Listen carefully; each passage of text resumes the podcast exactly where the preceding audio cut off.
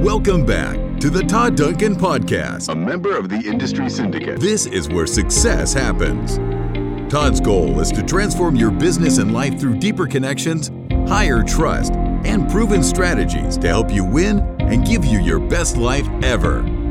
Here's your host, Todd Duncan. I'd like to talk to you about the idea of having an annual review with you on this month's lesson. We are uh, at the end of the year, and it's appropriate time to begin to reflect and think about your life at this point in time and where you'd like to go in the years ahead. In your notes, I have labeled what I call the question of a lifetime. The question of a lifetime, and it asks, if your life turned out perfectly, what would it look like? And that's the question of a lifetime because it needs to be answered by us more often than it probably is. I've thought about people and their lives. I've reflected on my life, and I've had a chance over the last 12 years or so to literally work with hundreds of thousands of people.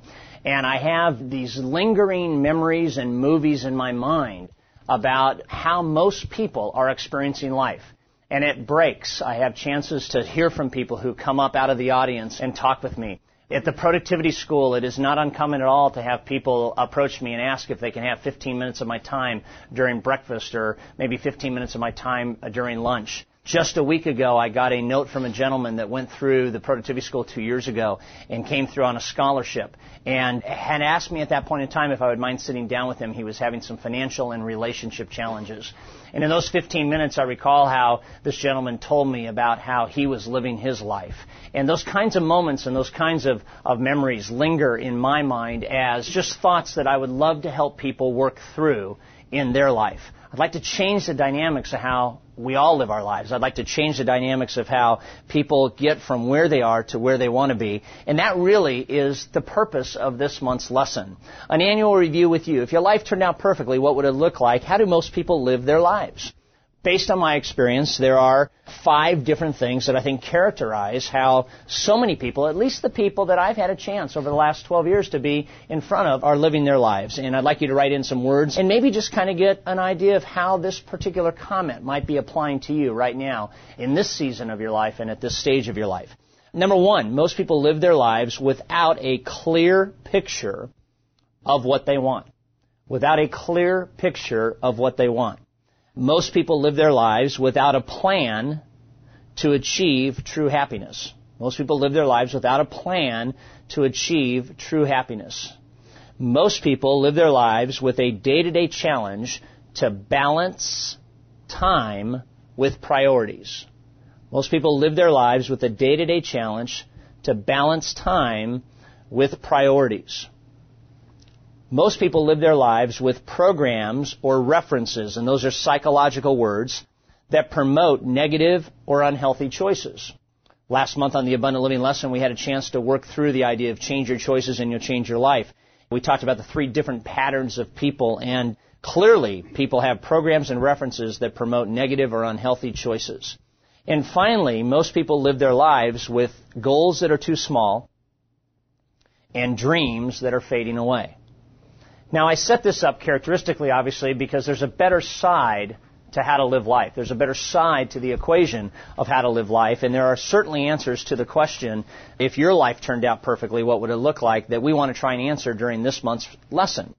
In my mind, to live life fully, okay, there's four requirements, things that we have to look at and things that we have to pay attention to that I think really go into helping order life in general. But I'd like to maybe go deep on these four issues. They're reflective of perhaps what you have read in our book, The Power to Be Your Best. But they're coming at you in this lesson from an angle that gives you the motivation behind the idea.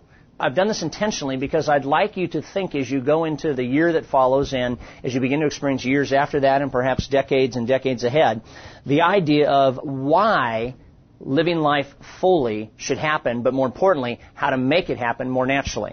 So to live life fully in your notes, you must know what's important to you. You must know what's important to you. And the reason why is this centers you.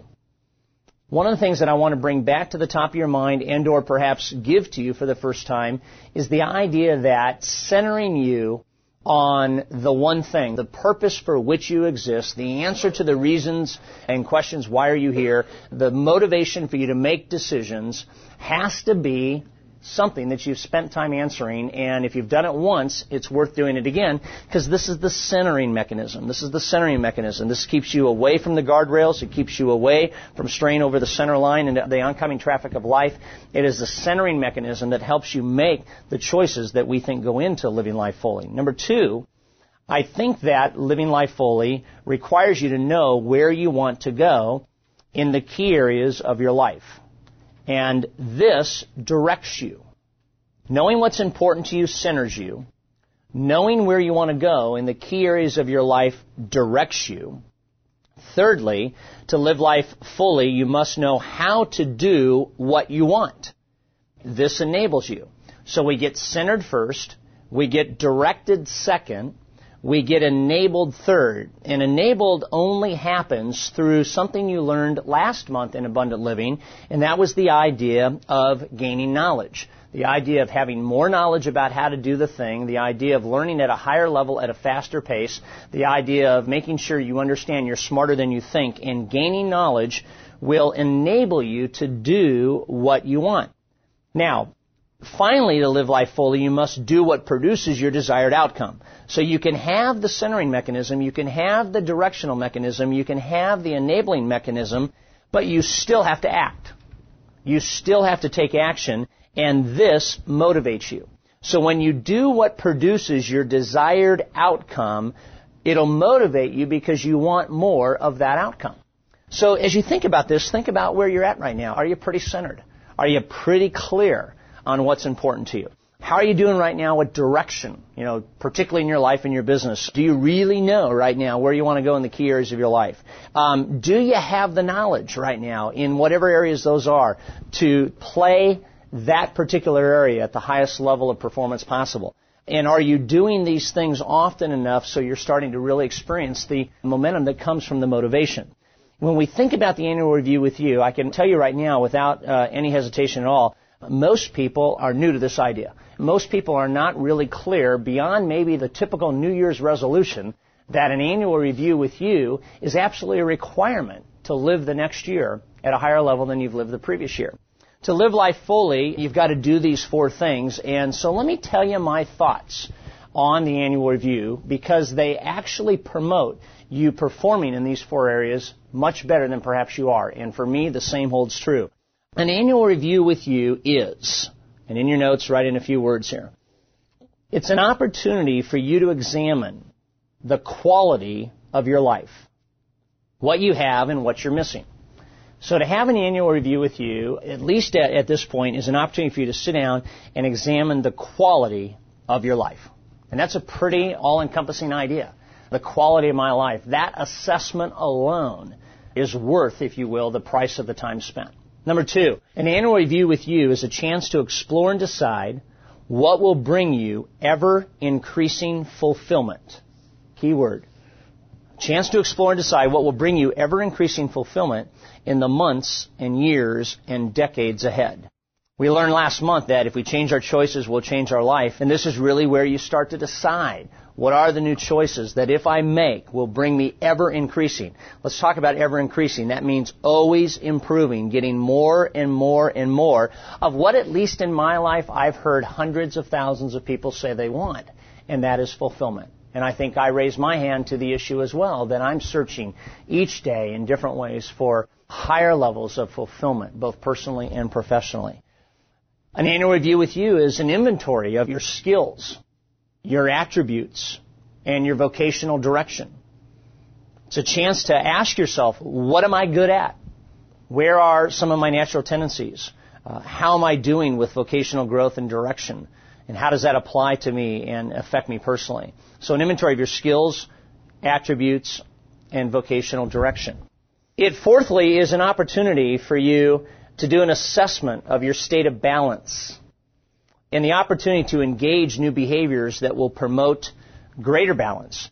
I'm fascinated by the fact that some of the people that we've been tracking, particularly to this issue here of balance, have watched the element of time, the percentage of time that they have to pay attention to the balance issues increase year after year after year uh, as a result of making positive, powerful, assessment-based choices.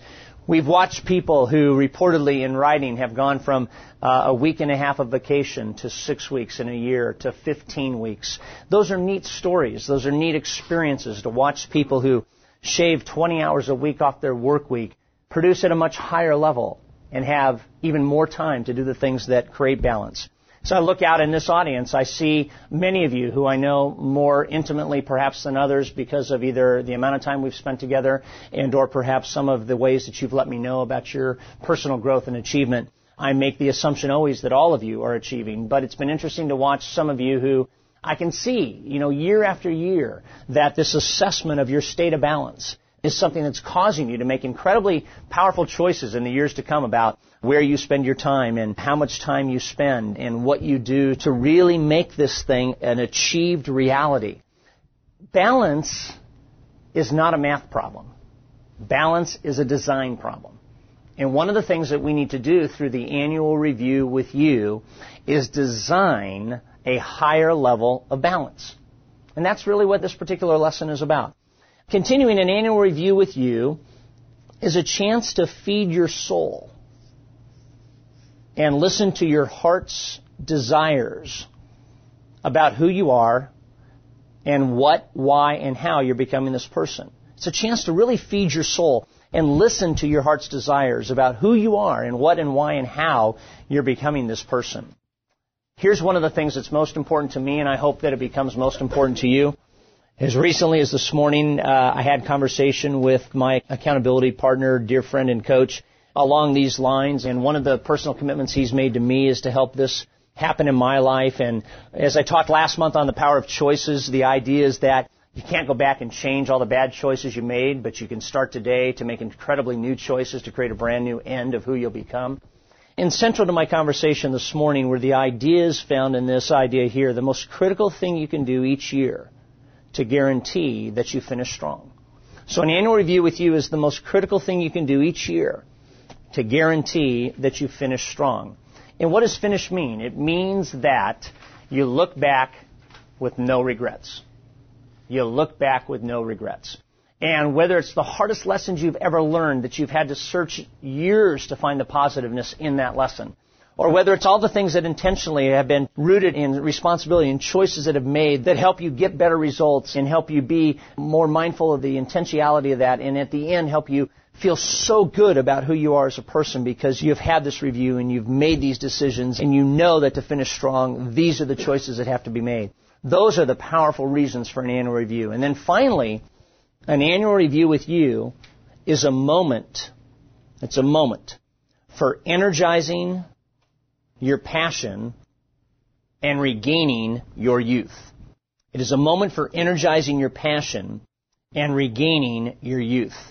My excitement level when I watch people go through the annual review process to take a look at where they're at and where they want to go and to get analytical enough in this lesson to show you exactly how to do an annual review with you inspires me greatly because I see that each time people go through this, there's this increased sense of energy. There's this increased sense of excitement. They're raising the bar, playing at a higher level, getting more and more passionate about what it is they do next.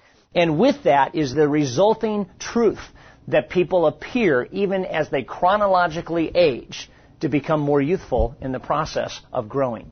I have a quote by General Douglas MacArthur in your notes. Uh, it's entitled, What is Youth? Youth is not a period of time. It is a state of mind, a, a result of will, a quality of imagination, a victory of courage over timidity, of the taste of adventure over the love of comfort. A man doesn't grow old because he has lived a certain number of years. He grows old when he deserts his ideal. The years may wrinkle his skin, but deserting his ideal wrinkles his soul. Preoccupations, fears, doubts, and despair are the dust before death. You will remain young as long as you're open to what is beautiful, good, and great, receptive to the messages of other men and women, of nature, and of God. If one day you should become bitter, pessimistic, and gnawed by despair, may God have mercy on your old man's soul. It's powerful when you start to think about that. So when I think about the annual review, I think about putting together for you an actual process where you can take what you're listening to right now, you can take the notes that you're completing right now, and some point in time in the next 30 days, you can sit down and do the annual review. Let's walk through it. It's going to be very much hands-on. It's going to be the nuts and bolts, the tactical stuff that has to get done. I've been doing annual reviews in my life for almost 20 years. They've taken on varying different degrees of effectiveness. They take on varying different degrees of intensity. In some years, there's radical changes of plans and objectives, and in other years, there's simply a fine tuning and a shaping. I've reflected back on all I know about it. I've reflected on the conversations I've had with building champions, with Daniel, with, with some of the most effective tools that are happening with people that are being coached. And this is what I sense is the best process for you to go out and make sure that next year is better than this year. And that the year after that is better than the one that is to come. Number one, eight essential elements for conducting your annual review. Number one, you must find a place of solitude so that you can be free from distraction. Ralph Waldo Emerson, great quote, to go into solitude, a man needs to retire as much from his chamber as from society. I am not solitary whilst I write and read, though nobody is with me. But if a man would be alone, let him look at the stars. So when you think about this, if a man would be alone, let him look at the stars. Just think about that. Think for a moment about firmament. Cheryl and I were recently in Fiji and we had a chance to go on a, uh, a scuba diving trip and we were on a chartered 110 foot scuba diving yacht and there were uh, Cheryl, myself, and 14 other people and uh, a crew of eight people. And off the back of this yacht was a skiff, an 18 foot skiff. And each day we would do uh, up to four dives, and it was optional. And the skiff would come off and get into the ocean, and then we would go to a dive site. I remember on the first evening I did a night dive. That experience was exceptional in and of itself.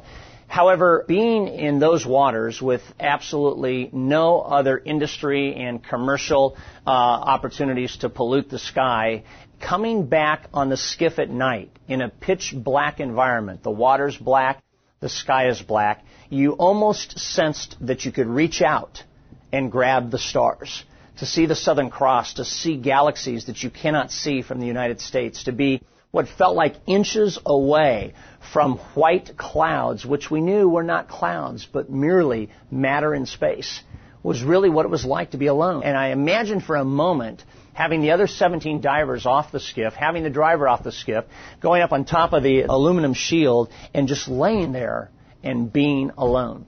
And it was an incredible experience because I've never felt that close to heaven as I was in that moment, that close to the stars. I've had magical experiences with the stars. I've been in, you know, the high country and looked up. I've been in non-polluted areas and looked up, but I have to tell you this was a thousand times more intense than any moment I ever can recall. And imagine for a moment what it'd be like to just hang there by myself for hours. That's solitude with absolutely no interruption. And as you think about a place of solitude where you can be free from distraction, first you don't have to go to Fiji. There are many places within, you know, blocks, if not inches, from where you stand and sit in this moment that can be your area for doing your annual review. A couple thoughts, though, about solitude, okay? There is a time to start, and there is a time to stop. An annual review has a start time, it has a stop time. Okay, I'll tell you more about what I think those start times and stop times are, but it is between those hours that solitude must permeate the meeting with you. Number two, thought is insignificant without action. So in this moment of solitude, while you are there to think, the ultimate outcome from thinking will be action. Thought is insignificant without action, and action is unsafe without thought. And that's powerful. So many of us are making choices without thinking. Many of us are coming up with new goals and new opportunities and new ideas for the years to come, but we are not thinking about those ideas as much as we're simply trying to put into action something that we feel has to get done. And the thinking preceding the implementation is probably one of the most important things that can ever happen as a result of the annual review. Thirdly, the most effective living is focused and not fast paced. So I have to tell you at this point in time that a annual review with you is a slow experience. Even though it has a start time, even though it has a stop time, it is the crock pot experience. It's not the fast boil. It's not 450 degrees for two minutes. Okay, it is a stirring, stewing, long-term proposition from start to stop, but it does have an end. It's not fast-paced, very focused. The second essential element for conducting an annual review is a cassette recorder to dictate the movie of your life. So if you're going to do an annual review, I would encourage you to take, you know, a little cassette recorder, micro cassette recorder, and be prepared to record the movie of your future. This is an experiential process that is really incredible, particularly when you listen to tapes from years past and as you create tapes for years going forward. Now, here's a, a quote in your notes. The past is a prologue. And this is from a sign in front of the National Archives in Washington, D.C. Here's the thought. There is a story within every person, and every great story has a strong theme. The extent to which your story is lived out from this point on is determined by how you read your story up to this point. To determine the theme of your story to this point and to help you redirect your story's ending, consider the following questions. Number one, if your story up until now was published in book form, what would be its title? Just think that through for a second. If your story was made into a movie, who would play the role of you? And why? If your story built up to a major achievement that you have made, what would that be? Why were you able to reach that achievement? Number four, if your story was an epic, what noble cause have you been championing? What was the motivation behind your accomplishments and what remains to be done? Number five, describe a scene in your story in which you, the main character, faced a major setback that brought out the best in you. What characteristic or personal quality did this reveal? Number six, what other setbacks did you face? And what did you learn from them? Number seven, what events in your story foreshadow what lies ahead? What parts of your story do you want to leave out in the remainder of the story? Okay, what parts do you want to include and what remains to be done? And who have been the most important people in your story thus far and what role will they have in the rest of your story? When I wrote this lesson, I reflected on two phenomenal books that have been incredibly instrumental in my personal focus in the area of life planning and making decisions that are incredible decisions for the future. And those two books are a book called Halftime by Bob Buford and his follow-up book to that, which is called Game Plan by Bob Buford. And the idea of creating a movie, the idea of creating a story, the idea of the vividness and the, you know, the different uh, emotional feelings of visual and, and auditory and, and kinesthetic from really writing your screenplay is a powerful metaphor for us to consider. And I thought as I read through this book again that this is an important part of the annual review. To decide where it is you want to go, and the neat thing is to record it. The neat thing is to sit down long enough and just record where it is you want to go, and I'll talk more about that in a moment. Number three, books for inspiration throughout your session. It's my recommendation that if you're going to do this annual review with you, particularly when you learn in just a moment the start time and the stop time, that you take along two to three of your favorite books Okay? And these are only for the purpose of guidance and inspiration. Nicholas Chamfort said that what one knows best is what one has learned not from books, but as a result of books through the reflections to which they have given rise.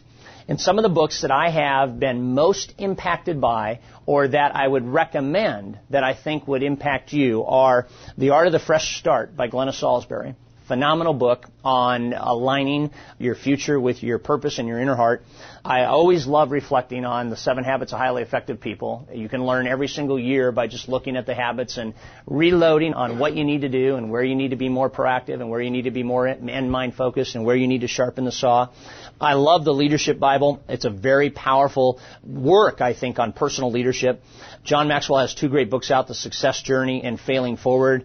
I think those are a part of what you might want to take along and it would be my hope that maybe you would take the power to be your best. Uh, we have uh, lots of testimonials that that book has been very effective in the area of life planning. And the books, uh, you'll see again, they don't just sit idly by, you know, on a chair or a desk or a couch or a rock or wherever you are doing this. There's a moment for you to delve into the books and to pull from and extract from the books the inspiration, the motivation, the thoughts that get you thinking about this review. Okay, number four. I believe that every review should have with it and at it your current life plan, your goals list, and your dreams list. Now, if you don't have those, then it would be very effective to create those before you do your next review. But your life plan, your goals list, and your dreams list, and I think this is important, and they should be in writing, and Tim Hansel says, a goal not written down is a wish. Okay? And that's very important, I think, for all of us to understand. A goal not written down is a wish. We need to really understand this. Here's some thoughts for you about this particular area. Less than 5% of our society has goals written down. Less than 5% of our society has goals written down. The act of writing down your goals is a commitment to clarity. The act of writing down your goals is a commitment to clarity. Number three, seeing your goals is the first step to making them a reality.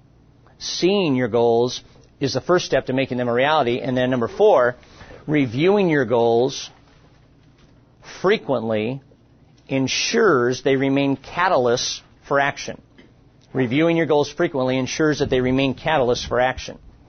So I think that at this particular session, whatever you have to this point in time that is in writing, and whatever you don't have that you think would be helpful just to quickly, you know, map out some of the, the dreams and the goals that right now might be swirling around in your mind, but they're not yet in print. I still have a folder in my office that has the first creative display board that I put together in 1983 on, on my closet that I would walk into every morning and as I was getting dressed, I would review all the things that I wrote down in each of the areas of my life about where I wanted to go and where I saw myself being. It's so cool to pull those things out today and to see that literally every one of those has either been accomplished or for right reasons removed from the goals list, the dreams list. And I think this is going to be really important as you see how we structure the day. Number five, I believe you should have your life planning questionnaire. And I think there should be time allocated, as you'll see in a moment, to review that questionnaire. Dorothy Canfield Fisher says that if we would only give the same amount of reflection to what we want to get out of life that we give to the question of what to do with a two weeks vacation, we would be startled at our false standards and the aimless procession of our days. That's pretty powerful. You've heard me say before, Denis Waitley says we spend more time planning holidays and Christmas than we do planning our lives, and that's maybe very similar. I've put together in your notes, and I won't go through them right now for time consideration, 16 questions that I think are absolutely critical to planning your life. Some of you have been in the Master's Coach program for several years, and this year, as last year, we gave you these questions to kind of have you think as you started the year out, and I'm recommending at this point in time that you finish this year with these questions being a catalyst for your life planning session, for your annual review with you. Number six, you should have your old journals from the past, and you should have a new journal for the future. Okay, now I don't know where all of you are at uh, at journaling, but here's a couple of quotes, and then I'll give you some ideas on this. Keep a diary of all thy considerable actions, and of the most memorable passages thou hearest and meetest with. Thomas Fuller it is incredible to see what that does for you. Samuel Johnson says, A man loves to review his mind. And journaling is powerful. You've heard me talk about this. You've seen it in the Power to Be Your Best and Wealth Strategies. But journaling does a lot of things. And from the past, it tells you where you were right, where you weren't right, what you want, and what you don't want in the future. It is an opportunity for you to mark down the magic moments in your life. It's a chance for you to uh, collaborate and to uh, put into compendium form the lessons that you have now learned that should never, ever, ever, by definition, be learned again. It's a chance for you to write personal reflections about where it is that you want to go and and, some of the reasons why you want to go there. In your notes, it says if you're not keeping a journal, start today. Number two, when you discipline yourself to write down your actions, thoughts, hopes, and dreams, you go through a process of clarification, often resulting in greater understanding and focus. And number three, old journals are some of the wisest instructors, reminding you of what you've already learned and showing you what is still left to learn. So the journaling idea here at the annual review would be very important. And again, obviously, if you have no old journals, you can't bring them, but you certainly can bring a new journal for the future. Number seven, I believe the annual review should entail your unique abilities inventory. And I think this is critically important. Edward, Edward, Edward, Edward, Edward, Edward, Edward, only one, but still I am one. I cannot do everything, but I can still do something. And because I cannot do everything, I will not refuse to do something I can do. Okay? And I think one of the beautiful things about the unique abilities inventory is to get real clear on what you're good at to reassess what you're doing with your talents, to reassess how you're using your talents, to, in your notes, help you understand and effectively utilize your current arsenal of gifts and abilities. Okay, takes time to assess and you have to take time to assess your current responsibilities on the job. You have to take time to assess the abilities required to perform your responsibilities. You have to look at where you're gifted in the family, where you're not gifted in the family, and start to make incredibly powerful choices as a result of this inventory. Once you've made your assessments, as your notes say, determine which responsibilities and abilities meet both descriptions of this. This is important. High ability, high satisfaction, and low ability, high satisfaction. Okay, your goal is to focus okay, on the areas of your life that will give you the highest return for your physical and emotional investment. Now, if you've been working with us for a while, you know that this is exactly the essence of what we're aiming for. We are absolutely committed to try to help people live their life at high ability, high satisfaction levels. This is what I do well. I do it so often that I get this kind of satisfaction from it and to have that not only skirt the professional issues, but the personal issues, to learn in your family what you do well and what you don't do well, to release the brakes, to use a term that I am uh, becoming very familiar with because of a dear friend of mine that's helping me with that, to let my wife do what she is good at, to not get involved in that, to let and empower her and feel good about it, for her to let me do what I am good at and for her to not get in the way and to empower me. To learn and see already from a life planning standpoint the abilities of your children, and if you don't have them, obviously you don't look at those, but to see where their strengths and weaknesses are and to begin to think about ordering life at this annual review with you regarding and around those particular issues, and that's critical. Number eight, the result of all this is then you must have a life planning master document. And the Life Planning Master document is the document that then, at the end of your annual review with you, you complete. And it would be my hope, share it with your coach at Building Champions because those guys and gals are committed to helping you finish strong. And then begin your new year of excellence as a result of what this document is that you've put together. In your notes, Thomas Carlyle says, of all paths a man could strike into, there is at any given moment a best path which, here and now, if it were of all things wisest for him to do. To find his path and walk in it is the one thing needful for him to do. So a solid life plan consists of five successful ingredients. Write this in. A solid life plan consists of five successful ingredients. Number one, your purpose. We began the abundant living year with the power of purpose. Might be important for you to have that CD with you as you go back through this message, the power of purpose. Recall many of you in this room today that were in that room then who said that that was a powerful session for you as you began the year and how much more powerful would it be if you ended the year with it. And so we think about that. Number two, a solid life plan consists of your value areas. A reassessment of not only what is important to you, but the order of importance that you place value on those things would be critical. Number three, a solid life plan consists of your vision for each of those areas. And so depending on where you're at, it would be either new vision, old vision, revised vision, modified vision, or for perhaps the first time in your life, a vision for those areas of your life that you determine important. Number four, it should include your mission objectives, which are generally more short term. Your mission objectives, your mission statements, the things that embody those short term things that are going to give that vision lift and will become the wing instead of the weight to your accomplishments. And number five, a solid life plan consists of your strategic actions. These are the daily activities that, when done, fulfill the mission and allow the vision to be accomplished. This document will end up being somewhere in the vicinity of five to ten pages long, and as you complete it and fill it out, which we will give you instruction on momentarily, this will be then the thing, the very platform from which you operate for the year to come. Now, here's the schedule. So here is the start here is the stop, and this would be the template for how I would recommend the annual review with you goes. Hour number one, you can start it whenever you want. But hour number one, for the entire hour, I would devote to prayer or meditation. Whatever you feel strongly about would be the way you would start this particular day with this particular element. Prayer and meditation, what does it mean? What are some of the elements of why this is important? I mentioned solitude earlier in the lesson, and this is where you start to gain that. So write in some thoughts here as we talk about what does this hour really look like? One hour. Get quiet and disengage. So there would obviously be, probably not a need to say, however I will, no cell phones, no pagers, only one person, possibly two, will know where you're at. Okay? You will not be in close proximity to anybody that can take five steps left or right and be in front of you. You will be on your own. Okay? And disengaging from what? The fast pace of where you were up until yesterday at perhaps 5 p.m. You're going to get comfortable, okay, and you're going to slow down. You're going to get comfortable and you're going to slow down. And perhaps the disengagement process and the slowing down process might take 15, 20 minutes. You might be incredibly uncomfortable for the first five or 10 minutes at your annual review with you because there's nothing to do.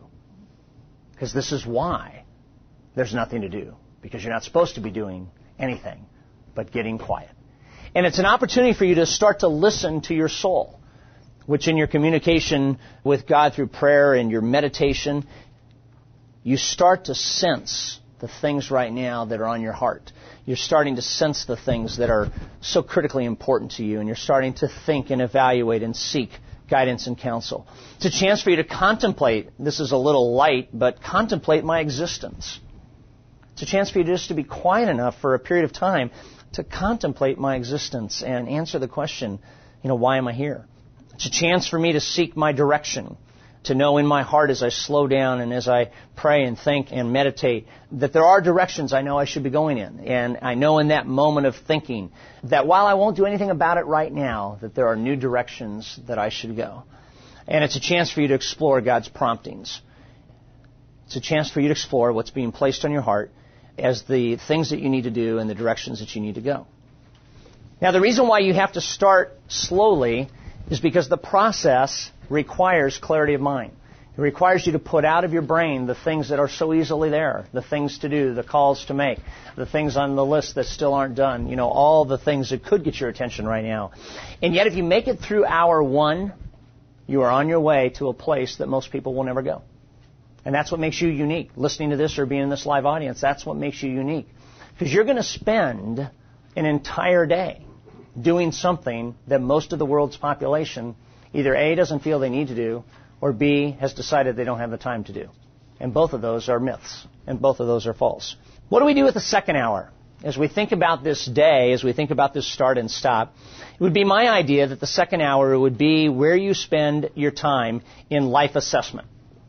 And it would be during that hour that you assess your values, you assess your vision, and you review those things. Because they do change. They do deserve different levels of attention. They do get modified. So in that process, five thoughts that would help you through this hour that I think would allow you to get some traction and sink your teeth into it would be number one, review my current life plan. That's why it's important for you to bring it with you. Review my current life plan.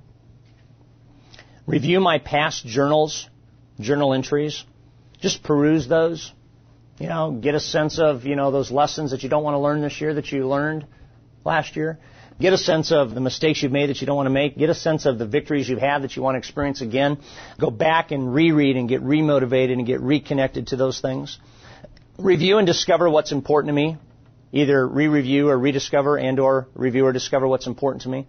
Go back through the what's important about success question and see if that's changed at all. See what you wrote down last year. See how you feel about it this year. Review my progress in all of my value areas.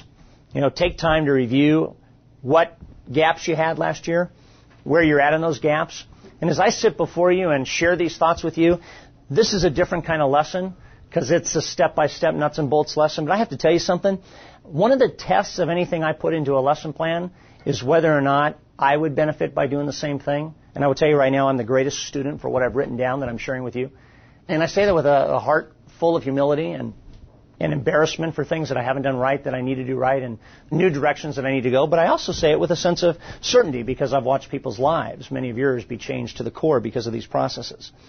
And lastly, study my unique abilities inventory. That's why we said to bring it and to look at your gifts. Because it is from this point forward that you will then begin to launch into the planning process. So we got two hours behind us. I haven't said this to you yet. You'll find out at the end, but the annual review process is, in my recommendation, at least an eight hour day. Lots of time. Okay. A big, big commitment. One that'll change your life every year forever. Hour three. How do you spend this? You spend this with your books and your resources. To give you some ideas now that I think you'll find very helpful. Take along three to five of your favorite books. Gave you some ideas earlier on what those might be. Okay? Breeze through each book. And when I say breeze through, I'm going to make the assumption that if you're taking one of your favorite books, it's been read. Okay? Is that a fair assumption for me to make? And I'm going to make the assumption that if it's been read, you have either highlighted, dog-eared, folded, paper clipped, post-it note, something on those sections that, you know, really got you juiced. And when I say breeze through, just go through and just get inspired. Reread the stuff that impacted you five years ago. Reread the stuff that you highlighted last year as you read this book. Okay? And if you have not done either one of those things in terms of highlighting or dog earing or sticky notes or whatever, then go through the table of contents and just real quickly, based on where you're at, which table of contents, which element within the table of contents looks like it might be something that you need to kind of lock onto right now and just go to that area and then breeze through it and see what the bold titles are and see if there's any bullets, which generally represent in a book things to do. And just see how you can get inspired by the words of others. And then fourthly, look for actionable thoughts or strategies. Constantly, I'm reminded when I review my books about the idea in Seven Habits of Sharpening the Saw. And I think here about actionable thoughts on how I can do that better, how I can become more efficient at becoming more effective in taking time to perfect strategy and to perfect the execution of anything, to slow down long enough to stay sharp. Record my ideas right now in this moment. Record these ideas in your journal as you're breezing through the books, as you're seeing things that are inspiring you, as you're getting locked into, boy, I, you know, I don't know why I missed that this year. What an incredible idea. You know, I wrote down last year because I heard Tim talk at a program about, you know, first Fridays off. Why haven't I done that yet? Okay? And that's a sharpen the saw activity right there. And you go back to that and you say, you know what? This is getting done. It's going to be journaled in my actionable ideas for 2002, for 2003, for 2004. Review all key thoughts and actions and dreams right now. What do you got written down? How is what you're seeing in the books affecting who you are as a person right now? Where are you motivated? It doesn't matter. There's no real black or white here, but what's happening to your soul right now as you go through this thought? Now, here's what I would recommend so that next year, the annual review with you and the books section is powerful. Instead of highlighting, instead of dog earing, instead of post-it noting, you know, those areas of the books that you find helpful, I would, on this last thing, begin a new cover directory for future year's sessions. Here's what I mean by a cover directory. when I read books today, I do highlight as I go through.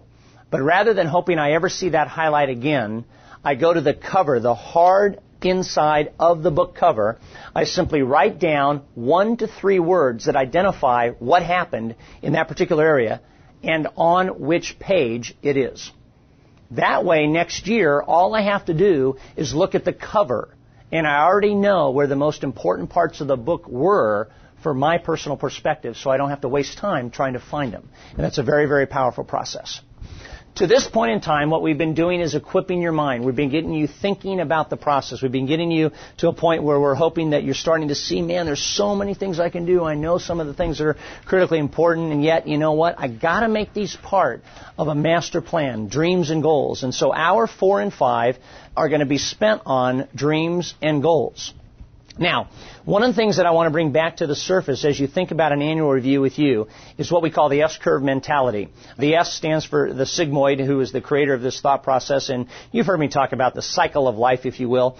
But in this particular analogy, the power of the annual review with you is to not complete a standard cycle. A standard cycle in your notes has a start, it has growth, it has death, Okay? And that's it. The growth cycle is that each year you have a standard cycle that you retemplate over the previous year to take you each year to a higher and higher and higher level. So the thought process here would be to master the development cycle of life and to be thinking about where my current growth curve is, where I can go to higher levels, and starting these new actionable ideas. So this is more a visual for you than anything else, but it is the key to living life at a world class level. Because people that aren't dreaming are dying, and people that start dreaming start living. So what Buford says, which I think is incredible, and if you want to really get some more from the meat of that book game plan without reservation, I recommend it. He says the development cycle of life, and so I've said, okay, if it's the development cycle of life, it ought to be part of an annual review with you, don't you think? Okay? So in all the areas of your life that are important to you, he says you gotta dream it. Dream what? Where it is you want to go. You gotta define it. Okay? What is it? You gotta design it. So I gotta dream it first. I gotta define it second. I gotta design it third. I gotta depart with it, which is the launch. Okay? And that's the action, and that's when I start. I've got to discover how it's going. And this is where one of the first breakdowns is with a life plan. Okay, we stop paying attention to the law of observation. I got to discover how it's going. Number six, I got to defend it as I perfect it. And I think what's important here is that the idea that if it was important to you from a dream standpoint, it was important to you from a design standpoint, and as you begin to perfect it, you gotta defend it because other people are gonna start to take shots at you when it starts not to work. They're gonna tell you to give it up. And if it's part of who you want to be and it's part of what you see the future being, then you gotta defend it. You gotta continue to do it. Results take time. Hyrum Smith talked about that at this year's mastery event. He talked about the idea of patience. You got to do it and do it consistently. And then you got to improve it or develop it more.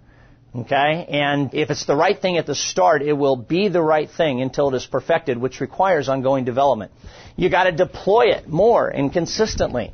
If it's working out, you know, if it's a process of bodybuilding, if it's financial, you got to deploy it, you got to get it out there, and then you have to have a commitment number 10 to do it better. Now, I like that, and I like applying that matrix, those 10 thoughts, to everything in your life. I don't want it to overwhelm you, but I got to tell you something. There's some real value in thinking big. There's some real value in number one of dreaming big dreams. There's some incredible value there in dreaming big dreams. I always am reminded of this when I see and come to the Masters Coach Group because so many of you are familiar with this. But I was impacted in this research by finding what appears to be its original origin in terms of how it was branded as a concept. But in your notes, you see in a text box the big, hairy, audacious goal. As recently as yesterday, our certified performance team was talking about the power of the BHAG, which is how it's pronounced. That really came from a book called Built to Last, Successful Habits of Visionary Companies. And what it is, is coming up. And some of you in this room that I know well know this definition so well you don't even have to ever look at it. Coming up with a goal so big, so impossible, and so beyond themselves that it draws the whole company into the future. I would change that to say this coming up with a goal so big, so impossible, and so beyond themselves that it draws the whole person into the future. Okay? To have something so compelling about where it is you want to go in those areas that are valuable to you that the motivation is a natural byproduct. You are pulled to that dream. So, with this thinking, okay, what thinking? S curve mentality, you always are what? Growing and that there are no limits on how far you can grow. Last month we talked about Leonardo da Vinci and how smart you can actually become. Okay? There's no limits. We place limits on ourselves. Here's some questions. What do I want to do before I can't? That's a powerful question to answer at the annual review with you. What do I want to do before I can't? What do I want my life to look like? Okay, what do I want to be remembered for? What am I missing in my life that gives me meaning? What can I do better than I'm doing? Remember, this is a two hour process. Dreams and goals. Where do I want to go vocationally, financially, with my time, physically, emotionally, spiritually, maritally, family relationships, other relationships. I sat in a room last night with 100 men in it, and at our table of, of 9 or 10, it was so incredible to see how many people at that particular session really wanted to deepen their marriage and their family relationships and even relationships with other people. The social awareness and mechanism of what you want to do to stay connected to people in the right way. Powerful questions that you need to ask and other questions that are important to you. So we're now at uh, the completion of the fifth hour. We've recommended perhaps that this annual review with you is an eight hour process. And how many of you just right now at this point, by show of hands, feel that if you were to spend the kind of intense time that I'm outlining for you right now, that it would be nothing short of a transformational experience for you? Let me just see your hands if your gut is telling you this would be incredible. How many of you feel a little overwhelmed with maybe what we've said so far? Okay? And that is the very reason why it's one of the most important things you need to do. So here's what we do at, at, at this particular hour. Hour six, You've got all this stuff going on now. You've got your journaling. You've got your dreams and goals list. You've been thinking about your big, hairy, audacious goals, okay? And now you take your recorder, okay?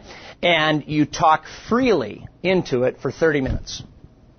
You have prepped your brain. You've loaded it up with all this stuff that it now has captured. It's there. You already learned last month that the brain is more powerful than any supercomputer, okay? You'll be able to pull it all back. And what we'd like to recommend is that for 30 minutes you talk freely and openly into your recorder using, number two, present tense language. Number three, with a high degree of expanded emotion. And record the rest of your life. Just sit down for 30 minutes and record the rest of your life. One of the exercises you've heard people talk about in the past is the head to 80 exercise that uh, I think we originally heard from uh, Dan Trinidad. And I will tell you right now that I have seen 8.5 by 11 pieces of paper that are the final frames of an ordered life. And many of you have done that exercise. Many of you have recommended, because you've done it to others that have spent time with you one-on-one or in group sessions, to do that. So the 30-minute exercise is really an incredibly long exercise for if you talk openly and freely into a microcassette recorder, having outlined these things, you could do an 8.5 by 11 piece of paper in 5 minutes, 10 minutes.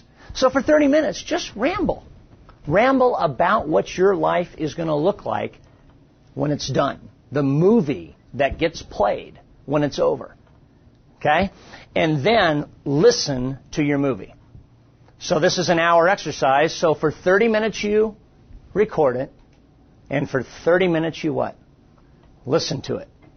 At that moment in time, you're going to be, after now, six full hours, pretty clear on what it is you want to do. You're going to be pretty clear. You've done everything to this point in time that now sets you up to spend the final two hours creating your new action plan. And here's what I want to say to you about the action plan. First bullet. Be as specific as possible. Number two, separate. Make sure to separate vision, mission, and daily activities. Now, I believe that number one is a generality. Number two is absolutely a specific task. When we say be as specific as possible, I would like for the answers to hours four and five, dreams and goals. I would like for the answers, vision, mission, and daily activities, to be absolutely defined and written out and understood strategically. Okay? And this is a two hour exercise. There's a template in the Power to Be Your Best to do this. You can do it on your own if you take your pad of paper or your computer. I didn't recommend taking a computer if you're outdoors because it's hard to see. If you're indoors, obviously you can have your computer.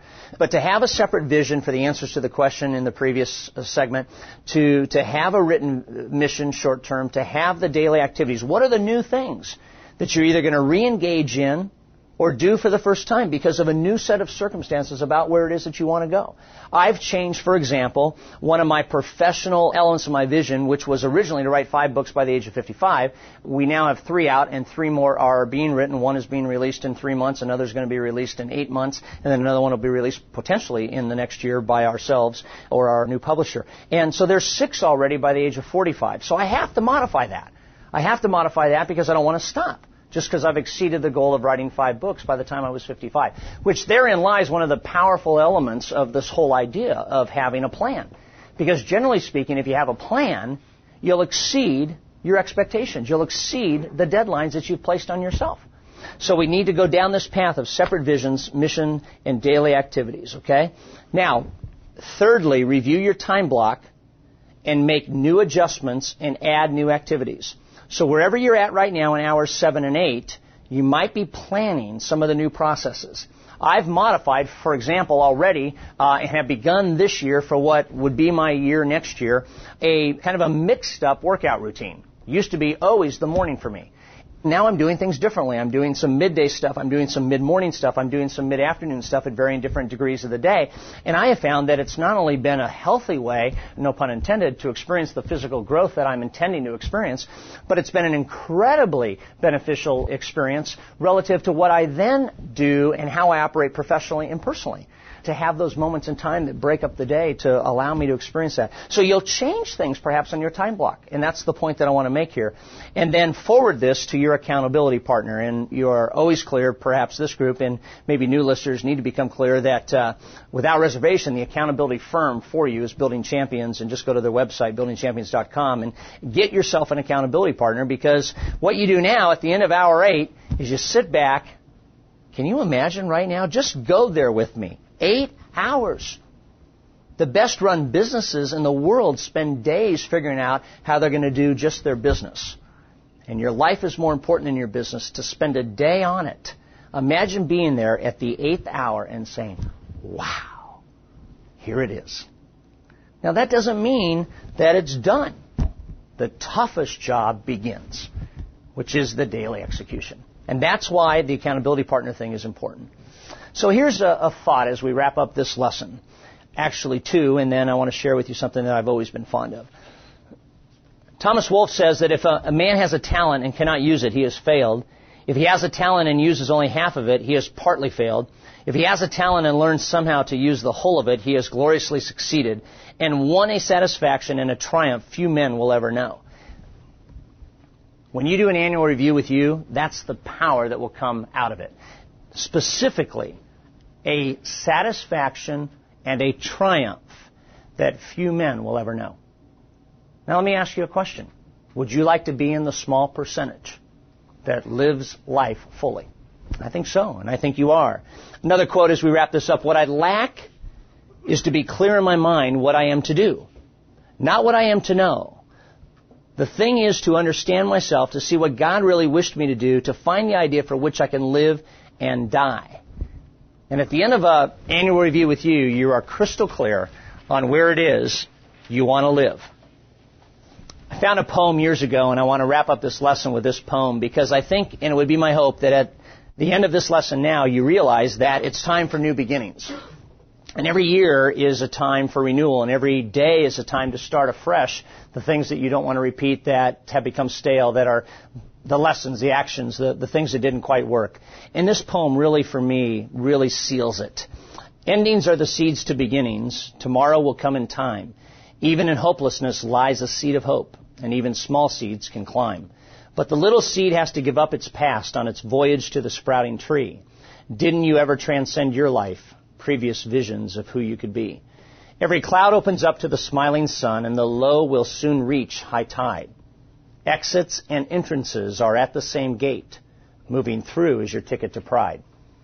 And two triangles have to surrender themselves to ever become a square, and every simple discovery in life makes you give up what you thought was there. Caterpillars will butterfly off the ground. Give up your past to be king. Horses run best when not looking back. Let go to reach higher things. You have to give up your discomforts to ever soar in flight. But isn't the end of something that's wrong the beginning of something that's right. So you stand at the spot where endings begin, handcuffed by your past or freed. One path will take you to where you have been, the other will set you free. So pick yourself up like the rising sun, like the wind lifting the silent sea, and plant a hope in your heart like a seedling in spring, and step forward to your new destiny. It would be my hope that as you think about the annual review with you, that right now you would plan a day in the next two to three weeks. You would pick a spot you would go quiet and you would answer the question that we started with, and that is this if your life turned out perfectly, what would it look like? Do you know you can fail at doing that and live at a higher level than people who succeed at not answering that question will ever live at? So the challenge for you and the key for you is to take initiative in this area. Life is too precious. Ask anyone who's almost lost it or who has lost somebody, and you will realize the value of this. I hope you've had fun with this lesson. I wish you a, a great new year, and it's with that hope and that thought and that prayer that I appreciate you being clients. Thanks for listening.